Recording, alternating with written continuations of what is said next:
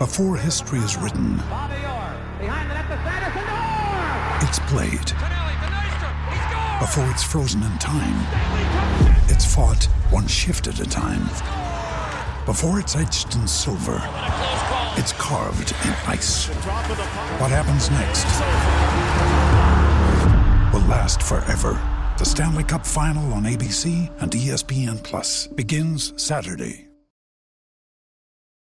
Hoping for good news in the labor talks, but staying in the moment as the only real alternative. That's where we are, podcast faithful. What do the deep thinkers say these days? We are standing in our truth. Without baseball, I'm watching so much Darcy and Stacey on TLC, and that's what those bizarre women keep saying. So now I'm saying it too. Standing in your truth. If it was a drinking game, I'd have blacked out by background Valentine's Day. But the phrase means basically play the ball where it lies, right? Live your own unique and authentic life. Enjoy the best you can, no matter what else is happening all around you, or in this case, what is not happening all around you. Let's talk some pitchers and catchers, even though they've been unable to report. Unfortunately. Mets in the morning. Mets in the morning, oh yeah, Mets in the morning. Gonna tell you what the Mets are doing while coffee is brewing. Now here's Josh Lewin. Welcome, bienvenidos. This is Mets in the Morning. I am Josh Lewin, and as the players and owners continue to haggle and we all continue to be super itchy about getting things going again, let's control what we can control here and just talk a little baseball. Jeremy Hefner, Mets esteemed pitching coach, is down in Port St. Lucie working with some of the young arms. We'll check in with him, talk a little general coaching philosophy. We'll also look wistfully forward to that last Saturday in August when the Mets are resurrecting Old Timers Day. We have a couple participants lined up for you to hear, and you might remember a couple podcasts ago we heard Cliff Floyd and Robin Ventura and Daniel Murphy weighing in. Yeah, Daniel Murphy is an old timer. You want to feel older than that? Andrew Jones' son is being talked about as a possible number one pick in this year's June draft. Al Leiter's son may pitch for the Texas Rangers this year. Not to get all Ken Burns on you here, but time really does march on, am I right? Maybe that's what we need to get through this delayed spring training right now. A 10-part docuseries on pine tar, or the history of batting cages, or actual baseballs. Here, I'll give you 45 seconds of a Ken Burns documentary. The ball has been forever known as the old horsehide, but really what you're looking at is leather. And the supplier of this leather since 1961, the Tennessee Tanning Company in Tullahoma, Tennessee. The leather from Tennessee goes to the Rawlings factory down in Costa Rica, and it's there the process really begins.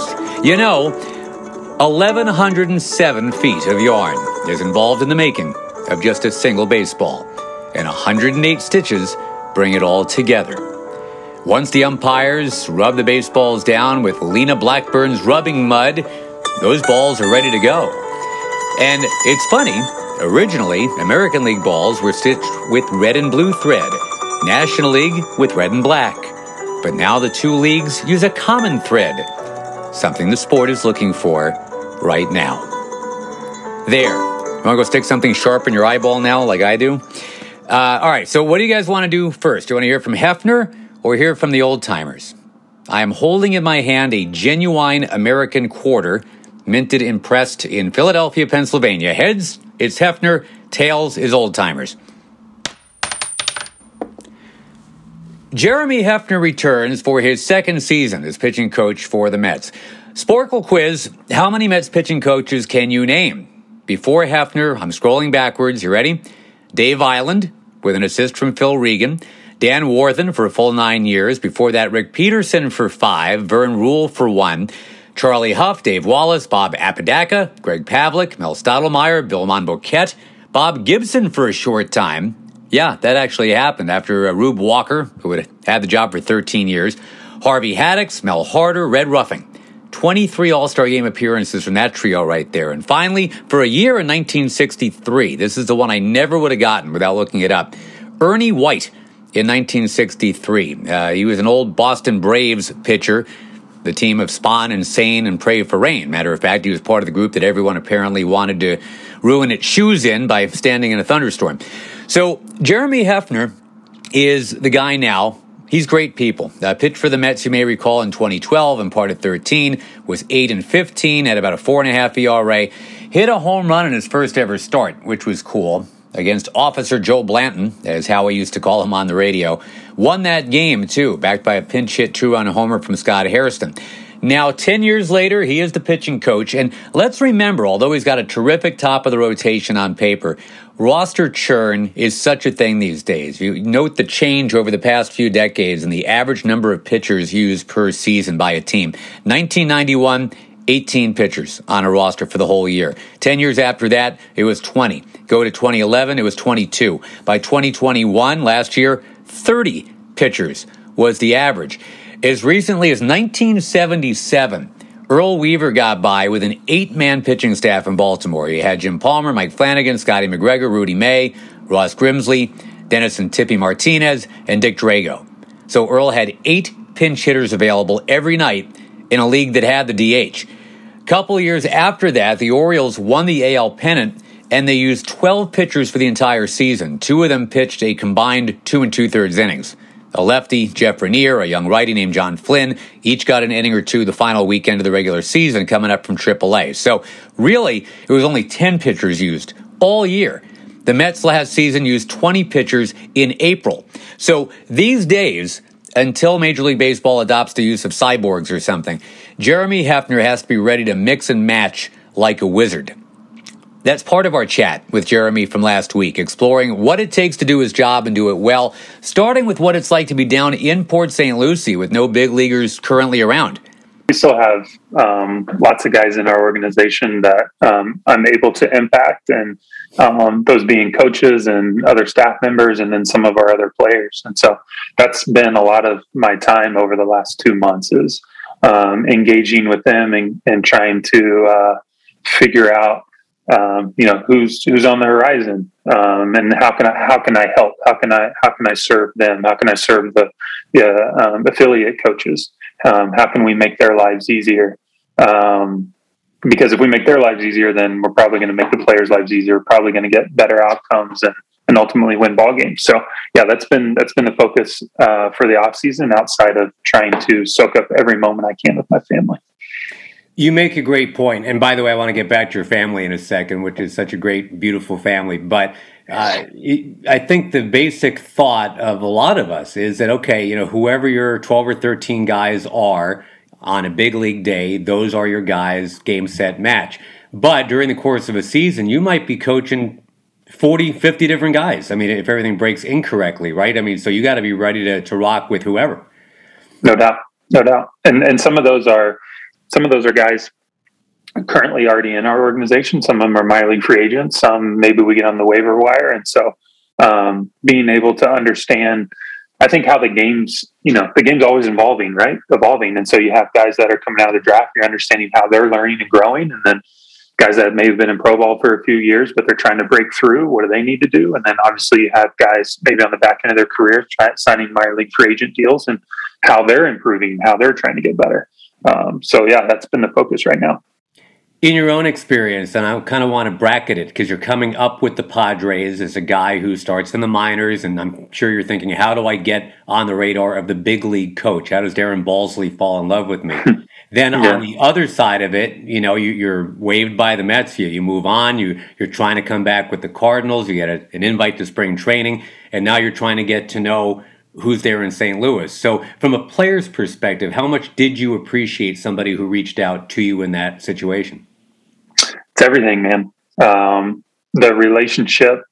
I don't like to think of myself in that type of way, but I do exactly what you just said. Like I take myself back to, 2008, Jeremy, when I was fortunate enough to be minor league pitcher of the year, and I found myself in the off season in San Diego, and I was at a table with Chris Young, and Bud Black is giving a presentation, and I'm like, what am I doing here? And those guys all came and said hi to me, and that meant a lot to me. And then, just like you said, as I matriculated through the minor leagues and throughout my career, just even the small nudges, like hey, how's it going? Doesn't even have to be like this dynamic conversation. It's got to be groundbreaking and it's got to be 3 hours long. No, it's sometimes just the subtle, hey, how's it going? Meant the most, just because you want to be seen, right? Like you're putting in all this work, all this time to try to realize your goals. And the person that is, doesn't have like ownership over you, but has some say in like your career, that person would reach out and say, hey, or watch a video that you sent or something like that's pretty special. And so I always try to keep that in the back of my mind, even when things get really busy. So what is your recon, Hef, in terms of getting to know, for example, some guy in single A or double A? Do you read up on him? Are you watching video? Is it a 50-50 split of both those things? Or are you talking to people that might know him? How do you find out about a guy, really? Yeah, so we have really good people, really good affiliate coaches, really good coordinators on the pitching side that are intertwined with these guys. And so it has a lot more to do getting the background from them on the personality standpoint and you know, what would be appropriate, what would be the most meaningful thing for him. Because some guys want that. They want that hour-long conversation. They want to deep dive into the numbers and stuff like that. And there are other guys that don't. And so I certainly don't want to waste anyone's time, and I want it to be impactful. So it's a lot of that. It's a lot of talking to our affiliate coaches or our coordinators, and then trying to get my own view, right? Looking at the data, looking at the video, trying to understand this guy's journey and being careful not to just watch one game and casting the mold, but rather try to get a few different points along his journey to see kind of how his mechanics have evolved or his pitching has evolved as a whole. Seems too like one of the major tent poles now in coaching in general, I would say this is true in any sport, is realizing that different guys learn in different ways, right? And I'm sure that's true with your kids. Some of them, they're good auditory absorbers. Some need to see it. Some want to read about it. Do you approach it that way with all of these pitchers too? No doubt. It's similar to a classroom, right? Or a teacher has to, provide different avenues for the students to learn. So in a lot of ways, it's similar. And you mentioned the parenting component. Like, that's absolutely true. Or at least that's been my experience. I shouldn't say absolutely. It's been my experience for sure. And so that's our job, right? That's our job to use Buck's terms, like make our players' path easier. And so that they have less things to worry about that don't really matter, that don't lead to winning. They can focus on the things that lead to winning, and they can put all their energy and all their time into those things and not have to worry about all this other stuff that's going on around them, unless they choose to. Right on. So, hey, you brought up parenting, and it's 4 kids now, and I knew you had a son, Jace, a daughter, Jaylee, and that's kind of where you and I left off when you were with the Mets, and I know your family has grown since then. Tell me about the Hefner life right now. Yeah, so in addition to Jace, who's in 5th grade, Jaylee's in 3rd, Lucy is in 1st, and then we have a pre-K, or I guess she's in K3. She has 2 years of pre-K to do, Lexi. So a boy and 3 girls. So it's busy time. My wife is a saint. I wouldn't be able to do any of this without her. She enables me to, travel all over the country, but they also get to come with me too sometimes and participate and all that kind of stuff too. So they're afforded that blessing as well. But, I got the opportunity to coach my son's 5th grade basketball team this off season, which was so much fun.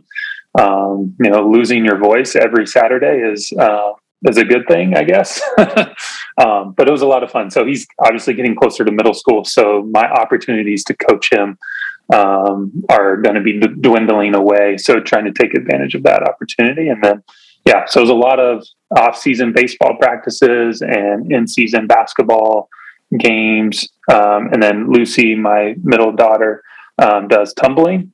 And so we traveled to several places to watch her tumble. And then Lexi's just a party. She's on her own vibe, on her own channel, and she's along for the ride. I'm fascinated by the coaching of 5th grade basketball and the lessons that you probably take from that. I would think 90% of them might be about patience. Do you look at it just in general, whether it's coaching young kids in basketball or waiting in line somewhere you don't want to be? Are you one of those people, Jeremy, that says, I can learn from anywhere I am, from anybody? Yeah. And to layer on top of that, like, I'm purposeful in trying to expose myself to Little League or youth sports during the off season. Because if you can't explain it to an 11-year-old, then you probably don't fully understand it. And so even with my son's baseball team or going and talking to, you know, another team or whatever, like if I can't explain this biomechanical thought in ways that a 9-year-old can understand, then I probably don't understand it. So it illuminates my holes and it illuminates my bias and helps me relate to every player that I may come in contact with. Because we mentioned earlier about guys learning in different ways. Some guys want to go on that deep dive and they want the intellectual academic definitions of all this stuff. And there's other guys that care less. Mm. And they just, it's more art to them, right? It's the art of pitching as opposed to the other way. So for me to do my job and for me to do my job and set our players up to be the best that they can be is I got to have a wide range of abilities. And so I want to make sure that those things are sharpened in the same way that our players should be working out and eating right and sleeping and doing their throwing programs and stuff like that. One more for you, Jeremy, on the coaching front. You're going to be with, hopefully in lockstep, a bullpen coach this year in Craig Bjornson, who, and I say this so affectionately, is a bit of a wackaloon. And I love Craig Bjornson. Got to know him in Boston a bit. I'm wondering how much you know of him, how much you knew of him, and what is it that relationship supposed to be between a bullpen coach, I mean, who's out there with all the bullpen guys, right? I mean, while you can't be during a game, how important is it for you guys to have that kind of synergy? Yeah. So CB and I have a mutual friend in Brent Strom, who's now longtime Astros pitching coach. Now he's in Arizona. I've looked up to Stromy for a while. I've indirectly and directly have learned from him for a while now. And so I called him and asked him if he had any guys, any names he wanted to throw in the hat. And CB was the guy he threw in. And you know, CB has won 2 World Series, one with Boston, one with Houston. He's been around some high-level players, future Hall of Fame players. He's been a part of a system that's developed pitching at a high level, both in Houston and Boston. And so he brings a wide range of expertise and experience. He speaks Spanish.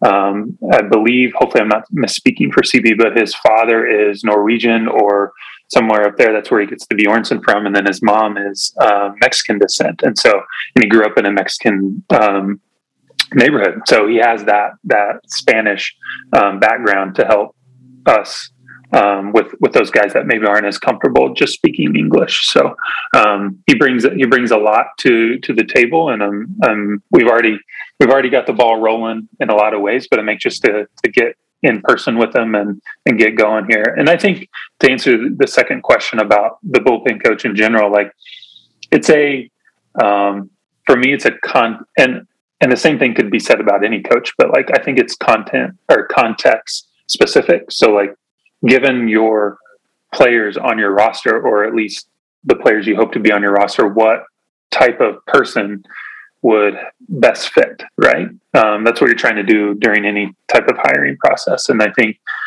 given all the things that I mentioned earlier, like CB fits that mold. And then like they're on an island, right? So in a lot of ways, they can kind of do whatever they want. So there's a certain level of trust that Buck has to have with that individual, that I have to have with that individual. And that trust has got to be developed very quickly because, you know, hopefully the season starts very soon. Yeah, thanks so much to the native Oklahoman, Jeremy Hefner. And now, as promised, we pivot to a little more talk about the Old Timers game, slated for August 27th at Citi Field. I haven't heard that there's going to be any particular theme to this one. Probably not a necessary element, since just having an Old Timers game hasn't happened with the Mets since the hot summer movie was Forrest Gump. But you go back to 1993, for example. The Mets did theme it out to celebrate the 20th anniversary of the 1973 World Series. So they invited some of the old Oakland A's as well as the Mets. Howard Johnson was there, and he remembers. Well, I grew up in West Coast of Florida in Clearwater, but I was always an A's fan as a kid because that's when they were great, you know. So I got to see some players that I idolized when I was a kid. And I love looking at – I love watching old video, old games from the 70s, you know, even in the 60s, you know, color TV and everything started coming around. So there was a lot of things going on baseball-wise. It was a much cleaner game to watch, like especially on television. Nowadays it's kind of broken up a little bit, but I just remember seeing all those players out there, and it just makes you think like when you were a kid. So great to hear Howard Johnson's voice and to know that his grandson Tanner is doing better. Tanner was in bad shape for a while because of an accident at his home several months ago, but things are looking up. Howard Johnson, by the way, was a guy with a 30-30 season and a 30-40 season for the Mets, if you don't remember. He was asked if he thinks those kinds of seasons will ever make a comeback. It absolutely could come back. And the way I always felt was, you know, base stealing was an act of will, and it takes a lot of it's difficult. You know, there's a lot that goes into it. It's not just being able to run. I never was the fastest guy, but I love stealing bases. And my focus almost always was to get on base and try to steal. And I had that in me. I wanted to be that kind of a player that if somebody walked me, that I could try to steal and be in scoring position. Also on that Zoom call last week, borderline Hall of Fame guy Billy Wagner. And I've made the case for Billy's candidacy before. No need to roll through his resume all over again, other than to remind you he allowed on average not even 6 hits per 9 innings in the majors. But you do play the what-if game with Billy. What if you'd never had that torn UCL midway through his Mets career? You know what? I don't know really how to answer that because I hate to think that I would be talking about myself. You know, I like playing the game and trying to be the best I could and doing the job the best I could for my team to win. And as for Shea Stadium memories, of which there are many, here's a little more from the native of Marion, Virginia, Billy Wagner. I think, you know, in that 2006, I don't know if I've ever been a part of that passion of a crowd who, when you walked onto the field, I mean, they loved every bit about you. And I mean, they wanted nothing but success. And I mean, the stadium rocking, the planes going over, there was nothing like Shea Stadium. Always an easy guy to root for, Billy Wagner, now coaching back in his home state. And what a long way he's come before circling back to his roots there. Billy's parents had divorced when he was 5 years old, and at that time, those parents were 21 and 23. Billy and his younger sister had to spend basically 10 years just bouncing around various combinations of step-parents and grandparents, relying on food stamps. Billy has said that his typical breakfast for a long time was a few crackers with peanut butter and a glass of water. So I've always admired Billy for how he's kind of come through all that. Also on that Zoom call, by the way, original Met Ken McKenzie, who is now 87 years old, Ron Darling's college coach at Yale. McKenzie had played for Yale himself, and famously, he was the only 1962 Met that had a winning record. He was 5-4. The rest of the team was 35-116. Casey Stengel called him the lowest paid member of Yale's class of 56. And the old professor was probably right. So before we go away for a week, hopefully less if the CBA gets done, we do have some other off-the-field notes from this past week after this. Another day is here, and you're ready for it. What to wear? Check. Breakfast, lunch, and dinner? Check. Planning for what's next and how to save for it? That's where Bank of America can help. For your financial to-dos, Bank of America has experts ready to help get you closer to your goals. Get started at one of our local financial centers or 24/7 in our mobile banking app. Find a location near you at bankofamerica.com/talktous. What would you like the power to do? Mobile banking requires downloading the app and is only available for select devices. Message and data rates may apply. Bank of America N.A., member FDIC. So Buck Showalter hard at work with the non-40-man roster minor league guys down in Port St. Lucie told reporters a couple days ago he's having trouble finding a house in the tri-state area. Seller's market, he accurately reports. But Buck says he will show up wherever his wife Angela tells him. Quote, "That's why I've been married for 38 years.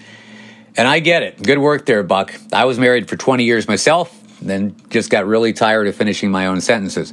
There was a thought-provoking story I wanted to share as well from a guy named James Fegan from The Athletic. The ABS, the Automated Ball and Strike System, or Robot Umps, if you prefer, it's moving from just the Atlantic League to a bunch of the AAA parks for this coming season, and the long-term intent seems pretty obvious. They're exposing all this to AAA players with the expectation that 12, maybe 24 months from now, this is what's happening in the big leagues. So we could be approaching a time where an elite pitch-framing catcher really isn't a need anymore, which means those guys better start working on their hitting instead, and the simple act of just calling a good game and maybe throwing out a runner now and then. Pitch framing for now is a really big deal. There's research that indicates there's probably 30 pitches in an average game where a catcher can really influence if it's a ball or a strike. But now the catching position might become less of that, more of a place where teams just look to jam in an impact bat, provided the guy has a decent throwing arm and the willingness to learn how to relay and execute a game plan. And maybe what develops, according to this article, is a game within the game for catchers who make an effort to deceive hitters with their setup locations. That could be a new thing, since they'll no longer be punished for reaching across the zone here if there are robot umps coming in. Point is, baseball's constantly evolving, and whether it's an increased emphasis on transfers and footwork or a quick disappearance here of the one-knee catching thing for framing the low strikes, anyone who's played the game long enough to reach the majors knows you gotta kind of survive or perish. You got to roll with things and make adjustments. Kind of like we all adjust to still no spring training, but we find a way to entertain you nonetheless, right? Thank God we have this wonderful house band. On keyboards, Buzz Capra. Snapping to bass is Hubie Brooks. The horn section, the lefty Garrett Olson. And on drums, Toby Borland. This is Josh Lewin, looking so forward to resurrecting the daily model here for you. We'll be doing that just as soon as we hear that a CBA is done. We're done for now. Have yourself a wonderful day.